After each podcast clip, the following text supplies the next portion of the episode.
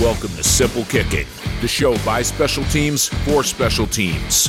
Simple Kicking provides football's latest special teams news, insights, and interviews with kickers, coaches, recruiters, and agents to give players the best chance of success on their career path. And now, your host, former Division One kicker for LSU and Rice University, James Harrison. Thomas Morstead, you don't need an introduction, man. Well, I appreciate it. Thank you because in the special teams lounge where we hang out and talk about kicking and punting, your name's been brought up a time or two. Well, that's because I'm old. Been doing it a while. Yes, you are old, but you're seasoned, and it's kind of like I don't know, does cheese and wine both, you know, ripen with older age?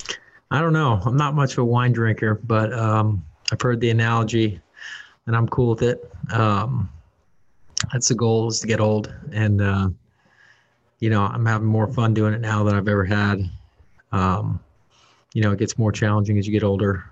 Uh, you know, just get everything is constantly changing, and um, you know, it's just it's a lot of fun. And I think as you as you go on, if you really love it, it's uh, something that you just you know every year is really special. So, um, anyways, it's uh, the whole thing's been a blessing, and um, you know, it's been fun to be a part of the kicking community for as long as I have. I feel like I've been able to work with a lot of young guys, uh, people that are passionate about kicking, punting, snapping. And, um, you know, I know it's cliche, but it's one of those things I always told myself I'd try to, you know, make things better and help people along. And, uh, and, um, anyways, it's been a good ride so far. The topic of today's discussion is going to be about that ride that you've had because it's it's rare. But I've said on this show before, the special teams lounge is a place for us to come and hang out and to learn from each other because of the central message. And I will start it and you will fill in the blank. What you give will grow. What you keep, you lose. That's the that's the second part what of that. You keep, you lose. I learned that at LSU from Thomas McGaughey, mm. who is the, now the special teams coordinator at the New York Giants. I confirmed on a text message that he didn't come up with that, that he learned it from the same guy that you learned it from. Very cool. Yeah, that's uh, Frank Gansz Sr. Um, it was an awesome experience my senior year of college to um, just have a year with him that was uh, at a time that I was, you know, uh, no knock on anybody else previously, but I was really uh, didn't feel like I had the the greatest college experience when it comes to the. Um, you know, I just knew there was more out there, and when Coach Gansz came along my senior year, it was just an awesome experience. Um, fell in love with him with, within ten minutes of meeting him, and he uh, impacted me at a time in my life when I was um, still very formidable. And um, man, I was just, I was looking to be led and uh, couldn't have asked for a better coach, mentor, friend. Um, you know, I kind of feel like he was, um, he's a blessing to everybody that's ever worked with him or uh, played with him. And, um, any, anybody that actually had a personal relationship with him, we're all kind of like a fraternity. Um, you either played or coached with Frank Gansz, like that's pretty special. And um, I don't know too many people now that have had that experience, but I remember uh, my rookie year, every week somebody would come across the field and and uh, you know introduce themselves to me because of that connection. So it's pretty special. And that connection now 12, 13 years later is is still thriving and I'm sure it'll happen for the next couple decades as well. Yeah, I think uh, there's a lot of you know people that um, were mentored by coach uh, have a lot of sayings and things that um, that still hold true in their lives, and I think that's why it's so special.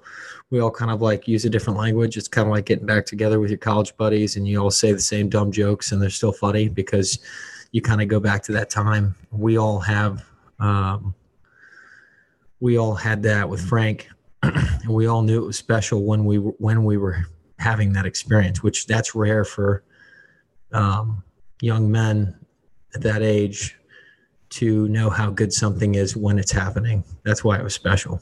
So, uh, very grateful forever um, for that experience. I sense a lot of gratitude that you have, Thomas. Yeah, I would say that's one of my core pillars in my life. You know, anytime I'm struggling or whether it's physically, maybe you're dealing with a tweak or maybe you don't feel like you're grooved in and you're, you, you know, you're not 100% confident. Um, if I can pull myself out of that hole, uh, and and recognize that it's happening and acknowledge it. Um, I just always go back to gratitude. Um, it it just it's a great place to live uh, for a number of reasons, but um, you know maybe you're not feeling confident, uh, and you remind yourself of how the 19 year old you that was a walk on that was getting crapped on uh, would do anything to have the opportunity that I have. You know, just just taking yourself back and reminding yourself of your, you know, the true passion that that's underlying and can be forgotten sometimes. Um, so I try to do that uh, daily um, to where I don't kind of get in the hole. And I think that's been probably one of the reasons for just a pretty high level of consistency over time for me for me personally, man, like had a coach tell me about five, six years ago to start writing in a grateful journal on a daily basis. And Sweet. you know, it's really cool to look back at your life and the things that you're grateful for because some people call it call him Jesus, God, higher power, whatever.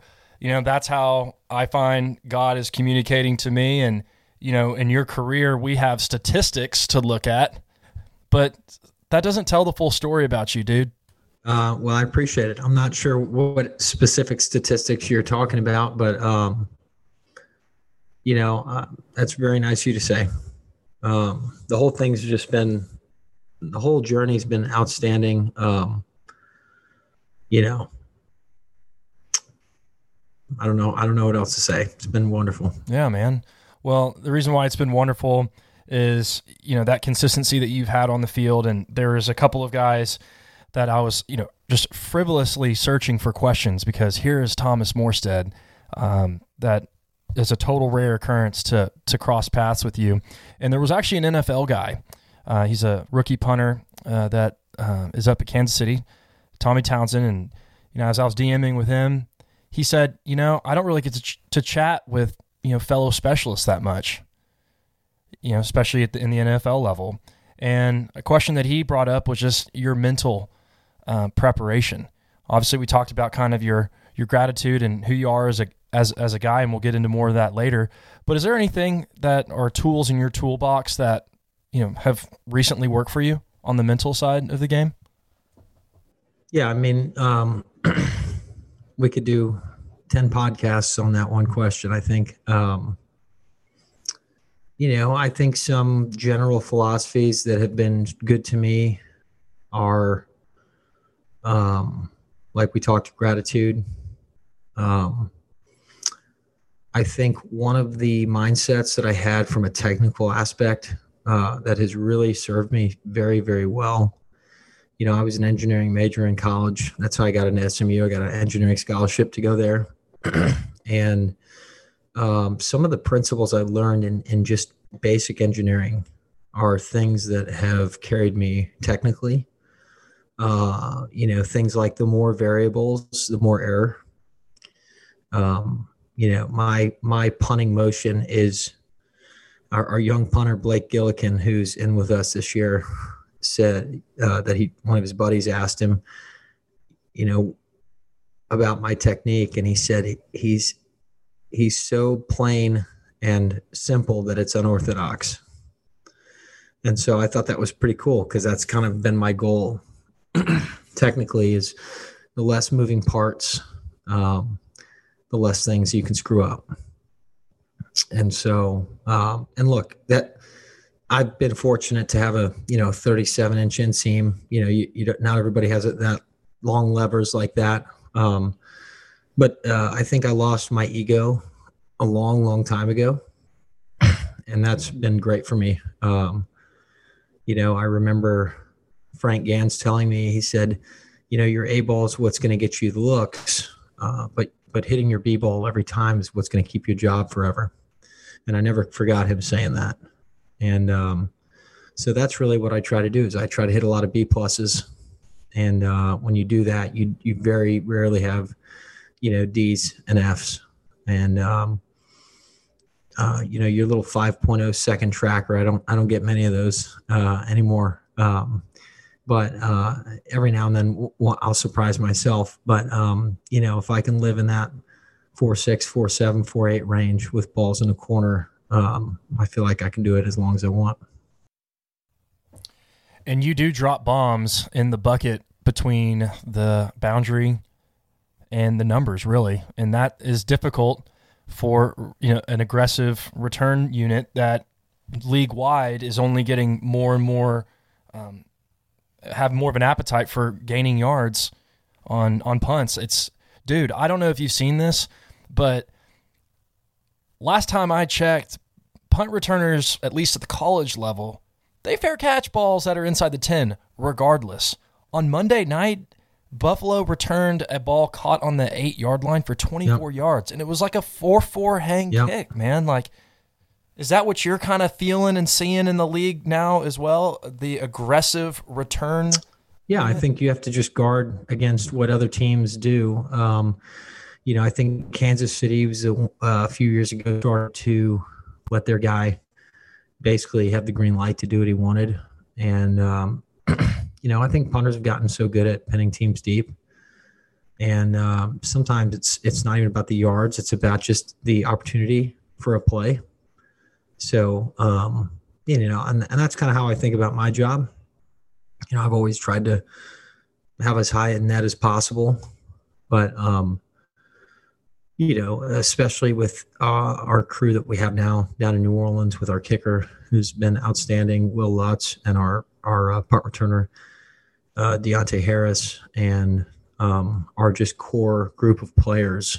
Um, you know, I feel like if I don't let the other team have a chance, or if we don't let the other team have a chance, and then the other team gives us chances, um, you know, it's going to be a good recipe over the course of time. If you just look at the kind of field position differential, and um, that's won us a lot of games in the past few years. So, like I said, it's kind of a, you got to check your ego, and um, you know, coaches don't always tell you exactly what the goal is. Obviously, you'd love to hit a 60 yard ball out of bounds every time. Um, but you know that's that's a little bit of an unreasonable uh, world to live in, and so you kind of have to have this computer in your brain that's hedging bets constantly. How aggressive do you want to be? What's the point of the game? Um, and who you who's the returner back? What's the coach's mentality across? You know, and I don't know that there's an algorithm that you can put all that information into. But um, I do think there's a bit of my brain that thinks that way. And, you know, I can't always tell you why I get to the answer of how I want to do it, but but it makes sense in my brain of of kind of me being as confident as possible. And uh, so um, that was a really long answer, but um, anyhow, I've heard longer. Um, by the grace of God, and this is going to intersect with the conversation we're having, I ran into uh, S- another SMU pony, uh, one Bryson DeChambeau, uh, 10 days ago. Very cool. And it, dude, it was so cool um, because it kind of fits into this conversation a little bit. This is what you two have in common unorthodox, plain, and simple swings and get this meatheads in the gym. Meatheads in the gym is what I was going to say. Yep. He, he doesn't have that inseam. However, another SMU educated, I don't think he was engineering, I think he was physics. Yep. But he responded to my question, and I'm going to ask you the same question. How do you trust yourself in those crunch time situations? And he said, and he closes his eyes and he's clenching his fists and he is accessing all the files in his computer between his ears. He said, Look, dude, I have a competitive advantage because I can repeat my swing. I have a competitive advantage because I put the most force into the ball. And then the third thing that stood out to me the most, and I'd love for your response and your thoughts on this, and this is really interesting. I have a high EQ, meaning emotional, like he is aware of his emotions. So if you were sitting there with us and he was eating, uh, I think three peanut butter sandwiches and like three cookies with like protein powder on them, what would you respond if we were all in a round table hanging out together? Look, I, I have heard very few athletes talk about emotional intelligence. Um, that is a huge, huge thing for me personally. Uh, you've got me geeked out even more now to hopefully meet him one day. Um, he's uh, look, I'm not a, you know, I'm not uh, one of these crazy fanatics with anybody. Um, I think everybody's just another person. Um, but he is somebody that I've had a lot of people tell me, man, you guys would love to just be a fly on the wall and listen to you guys talk about your crafts together. Um, and I've taken a lot of notice of him over the past few years, obviously. Um, and I do think there's a lot of similarities, uh, definitely uh, unorthodox with my training as a specialist back in college and, and still un- unorthodox with my training. Um, and he's a guy that man, it would be really cool to meet at some point. This is Thomas Morstead, uh, the punter for the New Orleans Saints, and we're talking kind of just hanging out. You know, I don't really know exactly where this thing is going, and I just know where it's not going, which is great, which means I'm on on target. Back to Bryson, the three emotions that are key for him in terms of his competitive advantage is impulse control, which is if a bad shot happens and he, and he told me, look, I'm in the rough or whatever, and I hit a shot that obviously I can't, I don't have control over, I have the ability to not get angry and let that anger affect me negatively. However, if I do get angry, I have the ability to flip it and allow it to help me. The second part that I want to talk to you about in moving from the EQ is and this is the advantage you have that he specifically brought up time. He said, I know that I'm going to be successful. And he brought up a poker example, saying, if I play the game long enough, eventually I'm going to win. He has that abundant mindset where there isn't a endpoint to his career. That's pretty powerful. Um, well, as far as the impulse control, I'll go back to that first. Um, I found out uh, probably towards the end of my rookie year that um, I need to get viscerally emotional to play my best. Doesn't matter if it's anger, sadness, elation. Um, what that does for me, I'm I'm I would say impulse control is something that I would be very good at, and sometimes I'm a bit of a robot and I need to, if I can just feel something um, emotionally, uh, like I said, doesn't have to be good or bad, just needs to get that'll get my juices flowing and it kind of takes my mind out of what I do. And um, so that's pretty cool. And uh, yeah, another kind of way of putting that is a Frank Gansz is in one snap and clear. Uh, you can't let last snap affect the next snap, um, good or bad, because that happens. Um, and then what was the second piece there? Was the uh, the time example, like playing the like longevity is a distinct advantage that he has. Yeah. Um, look, I think there's nothing. That's a different game, right? That's that's a truly individual sport you don't have a general manager or head coach making decisions. But I would say this that, um, you know, I know that over the course of time, um, if whether I've had a good start or a bad start, that um, over the course of time, there are going to be things that happen statistically, right?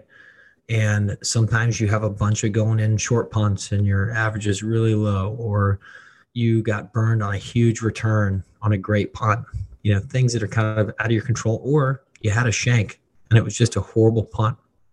Guess what? It's going to happen. And um, and I've been fortunate enough to actually go through it and uh, see the ability over time for those to things to even out, uh, to be able to relax because it, it is hard the first time you experience it because people press and, and, look, everybody does that to some degree. Uh, I don't care how much experience you have, but when you can lean back to those times, you you you already have confirmed validity that it's that it's just you know you just got same same old bell curve, right? And uh, there's going to be a big chunkier punts that are in this middle section, and you can have a few outliers either way. And uh, I guess the best way for me to think about it is is like the real you is going to shine over time, what, however shiny you may be or not shiny. Um, but it's going to, um, you know, it's going to even out over the course of time. And so um, I, I dig that. That's really cool. You can learn so much, right? And I think that goes back to what you give will grow because I preface, you know, even with you or anybody I reach out, like, hey, if you're down to do this, cool. And if you're not, no big deal. And for people to open up, you just never know what you can learn just by by helping somebody, right? And I, I just think that's yeah. so. I went to a high school called Jesuit in Dallas, and our there's a lot of uh, Jesuit schools in New Orleans. They call it Jesuit, but at all these Jesuit schools, the the motto is "Men for Others," and I think you definitely fit that mold. I I have an old memory where I saw you at a Kohl's camp and you were nice to me and you gave me a pointer and I was like, wow, that was really really cool. And you know, you've done Super Bowl media days and you've won Super Bowls, and here you are with Little Simple Kicking, hanging out, and we're learning together. Uh, I appreciate what you're saying. Um, you know, I think it's very. I had a lot of people over the course of my life pour into me at different points in time that had nothing to gain from me at all. And I think I recognized that fairly early. And um, I just think it's a cool thing to be remembered by somebody for doing something um, that doesn't take much skin off your back, or um, even if it does. But my point is, is that, like you said, you don't know when those little moments, like how big of a thing they can be for people, and um, you know, I just remember, you know, I haven't been paid by Jamie Kohl for a decade now. Um, I just said, no, I don't, when I get up there, I want to just go work with those guys. Um, I feel like I've already been given so much and, um, and, and honestly, I feel like the guys that are going to make it are going to make it because they're they're going to have that mindset. They're going to figure it out. They're going they're going to love it so much that they're not willing to quit. All those pieces that come into play. And so you know and that comes same it was funny that even you know even the feeling of like hey you know i could be helping some kid at a camp that's going to take my job at some point. point and i think whenever my time's done it's going to be time anyways. You know what i mean? So um, I've never worried about that, and I think it's a really cool thing to have a legacy of of helping others and um, sharing insights um, with people that that are trying to be where you're at. Like that's a that's like the most awesome compliment I think when a kid is looking at you. I remember looking at certain people like that, and they're just wow. You know, they've got this this grateful feeling that they're you know they're just and you you have such an awesome opportunity to to make an impact because they are like a sponge that's got not one bit of water in it right? They're just going to soak everything in and uh, that's really a really cool thing. And so um, you know you know I've, I've definitely over the course of my life just said yes to a lot of things which sometimes gets me in over my head a little bit but um, but it's you know doing things like this. You know I, I said yes to this not because of some you know previous connection or personal relationship. It was i see what you're doing. I see how much you love it. And you are making a positive impact in our world um, of kicking and punting. And um, i think there's going to be people that use your stuff and and and it's going to rise the the mass, right? And so, like that's really cool. and and I just uh, kudos to you for, um, you know, persevering, and um, you know, it's it's honestly it's been really fun watching you get this thing off the ground. So that's why I said yes to doing this. Well, I am uh, grinning from ear to ear, and I'm really oozing with gratitude. And I, f- I feel like my seven month old child when she sees this little um, stuffed giraffe, Gerald, in the next room. Um, I, I'm I just I'm very grateful that you said that, man. And this is the the reason why you know I do what I do is because of honestly trace it back to what Gansz said to some guy down the road, and it filtered its way playing telephone to Thomas McGaughey. And I'm just like, look, I have no end game in this. I have no idea where it goes, but all I know is that it will grow. And like you said, it'll raise the masses. Um, I could probably spend hours with you, and I, I purposely keep these things, you know, short because there's too much to digest, especially from from conversations like this. But as we as we finish the podcast, and you know, hopefully we'll be able to do this, you know, down the road. I want you to talk about what you're doing charitably off the field and the recent book that you uh, co-authored with Sean Jensen because you know a lot of the people that are listening to this podcast are in high school and they have anxieties and they have fears but they also have hopes and dreams. And your story is applicable to those guys. It's applicable to really the entire audience. So you know for a couple minutes talk about your foundation what you give will grow? Well, um, the foundation's been going for a while now. It's been an awesome thing to run. It's a heavy burden. uh, you know, when you have a 501c3, the IRS doesn't get a cut of that money. So um, there's a lot of um, diligence that's put into that. Um, we've been able to do a lot of awesome things for people in need in New Orleans, and it's been the, more of a blessing to me than anybody. Um, you know, when you get to see people that are going through things, connecting families that have kids with cancer, connecting kids together with each other that no one else knows what they're going through.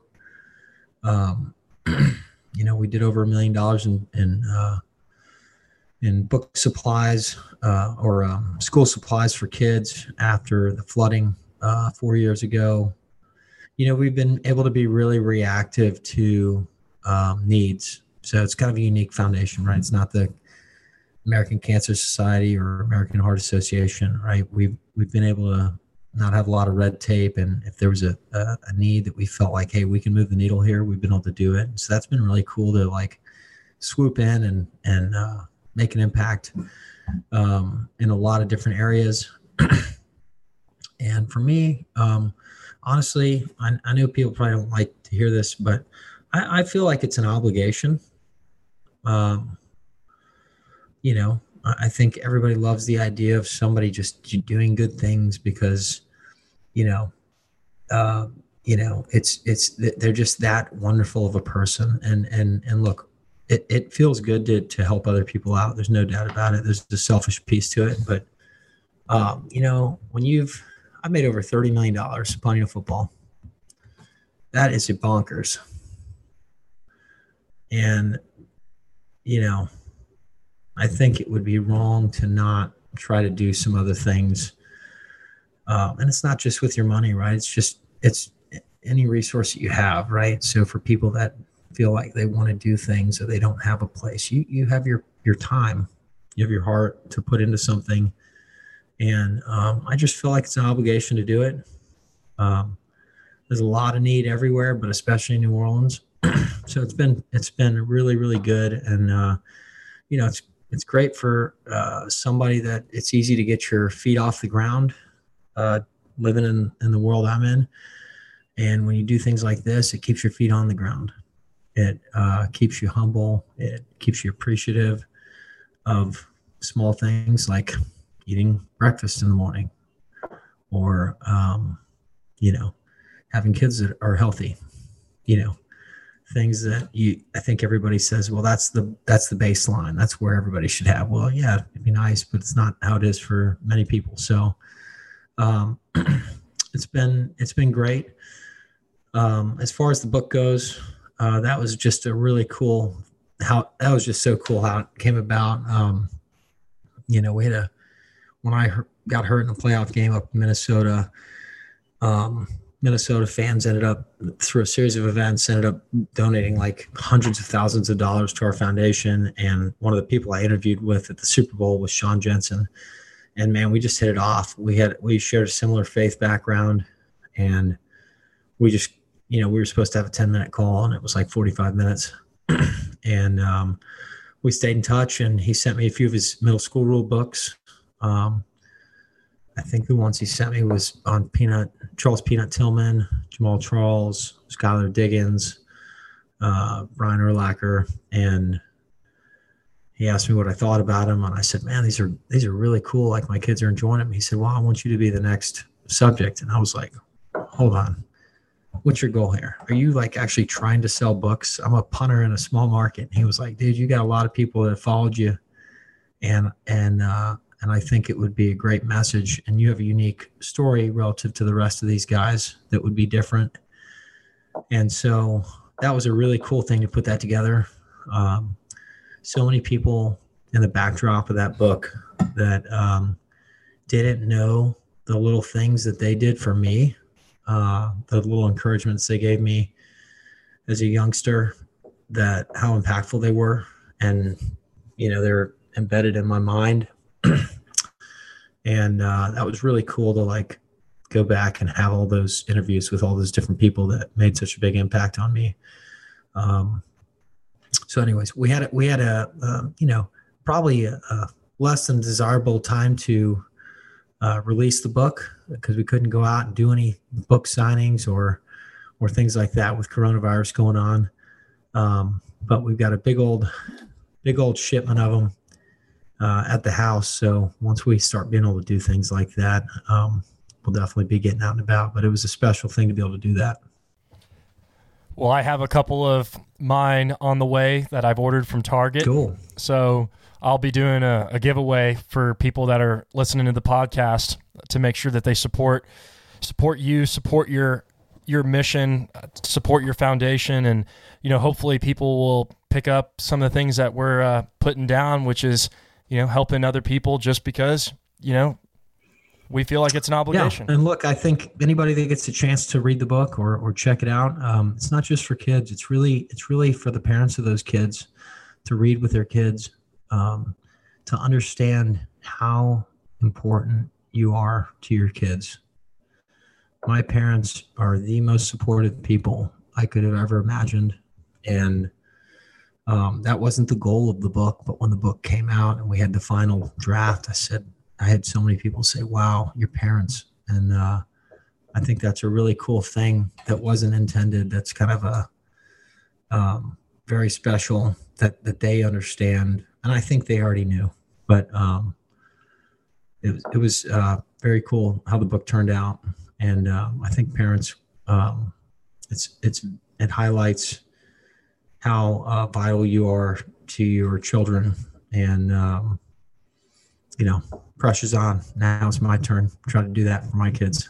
Well, that's the second time and the second straight episode where someone talked about the importance of parenting. Leigh Steinberg, who is the agent for Patrick Mahomes and Tua Tagovailoa, however you say his name, and Troy Aikman. List goes on. He talked about you know how important his father was to him and how they inst- instilled values. And so, you know, parents that are listening, when you have an opportunity to pick up this book, when you have an opportunity to really, listen to a story from an NFL punter and, and the perspective that you've had, it's super important. And it's it's a privilege that you get to be a parent. And I think it, you can file under your actions what you give to your kids. It'll make them grow. It'll make you grow, and make all the people around you grow.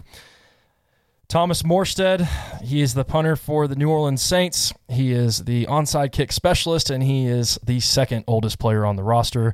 Thank you so much for joining the Simple Kicking Show. We'll, we'll got to get you back in the special teams lounge again sometime down the road.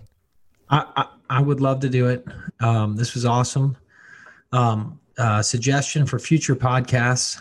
I think once you get enough clientele in there over time, doing a double Zoom with some of your uh, connected people, um, double interview at the same time, and be able to fly on the wall. I'd love to get on with uh, DeChambeau. That'd be pretty cool. Thank you so much, Thomas. Absolutely. Seriously, I mean, dude, I've reached out to probably 500 to 1,000 people over the last six months since I, I lost my job full time. I was in the oil and gas business. And uh, so this became my full time gig. And, you know, I really am grateful that you have uh, supported me and, and, and uh, just been supported me in the sense of responding to my Instagram DMs. hey, look, you know what you're doing right now? You're you're providing value to a ton of people. And so when you provide value, you're going to get value. And um, and so this is honestly, like I said, I can feel how much you love doing this. I can feel the juice. You know, you you definitely had to persist with me for a little bit. Um, I'm busy with my kids and all that, and uh, it's been a crazy year for us or for everybody. But um, I'm glad to do it. And and seriously, I'd love to do it again. You just let me know, and I'll be here.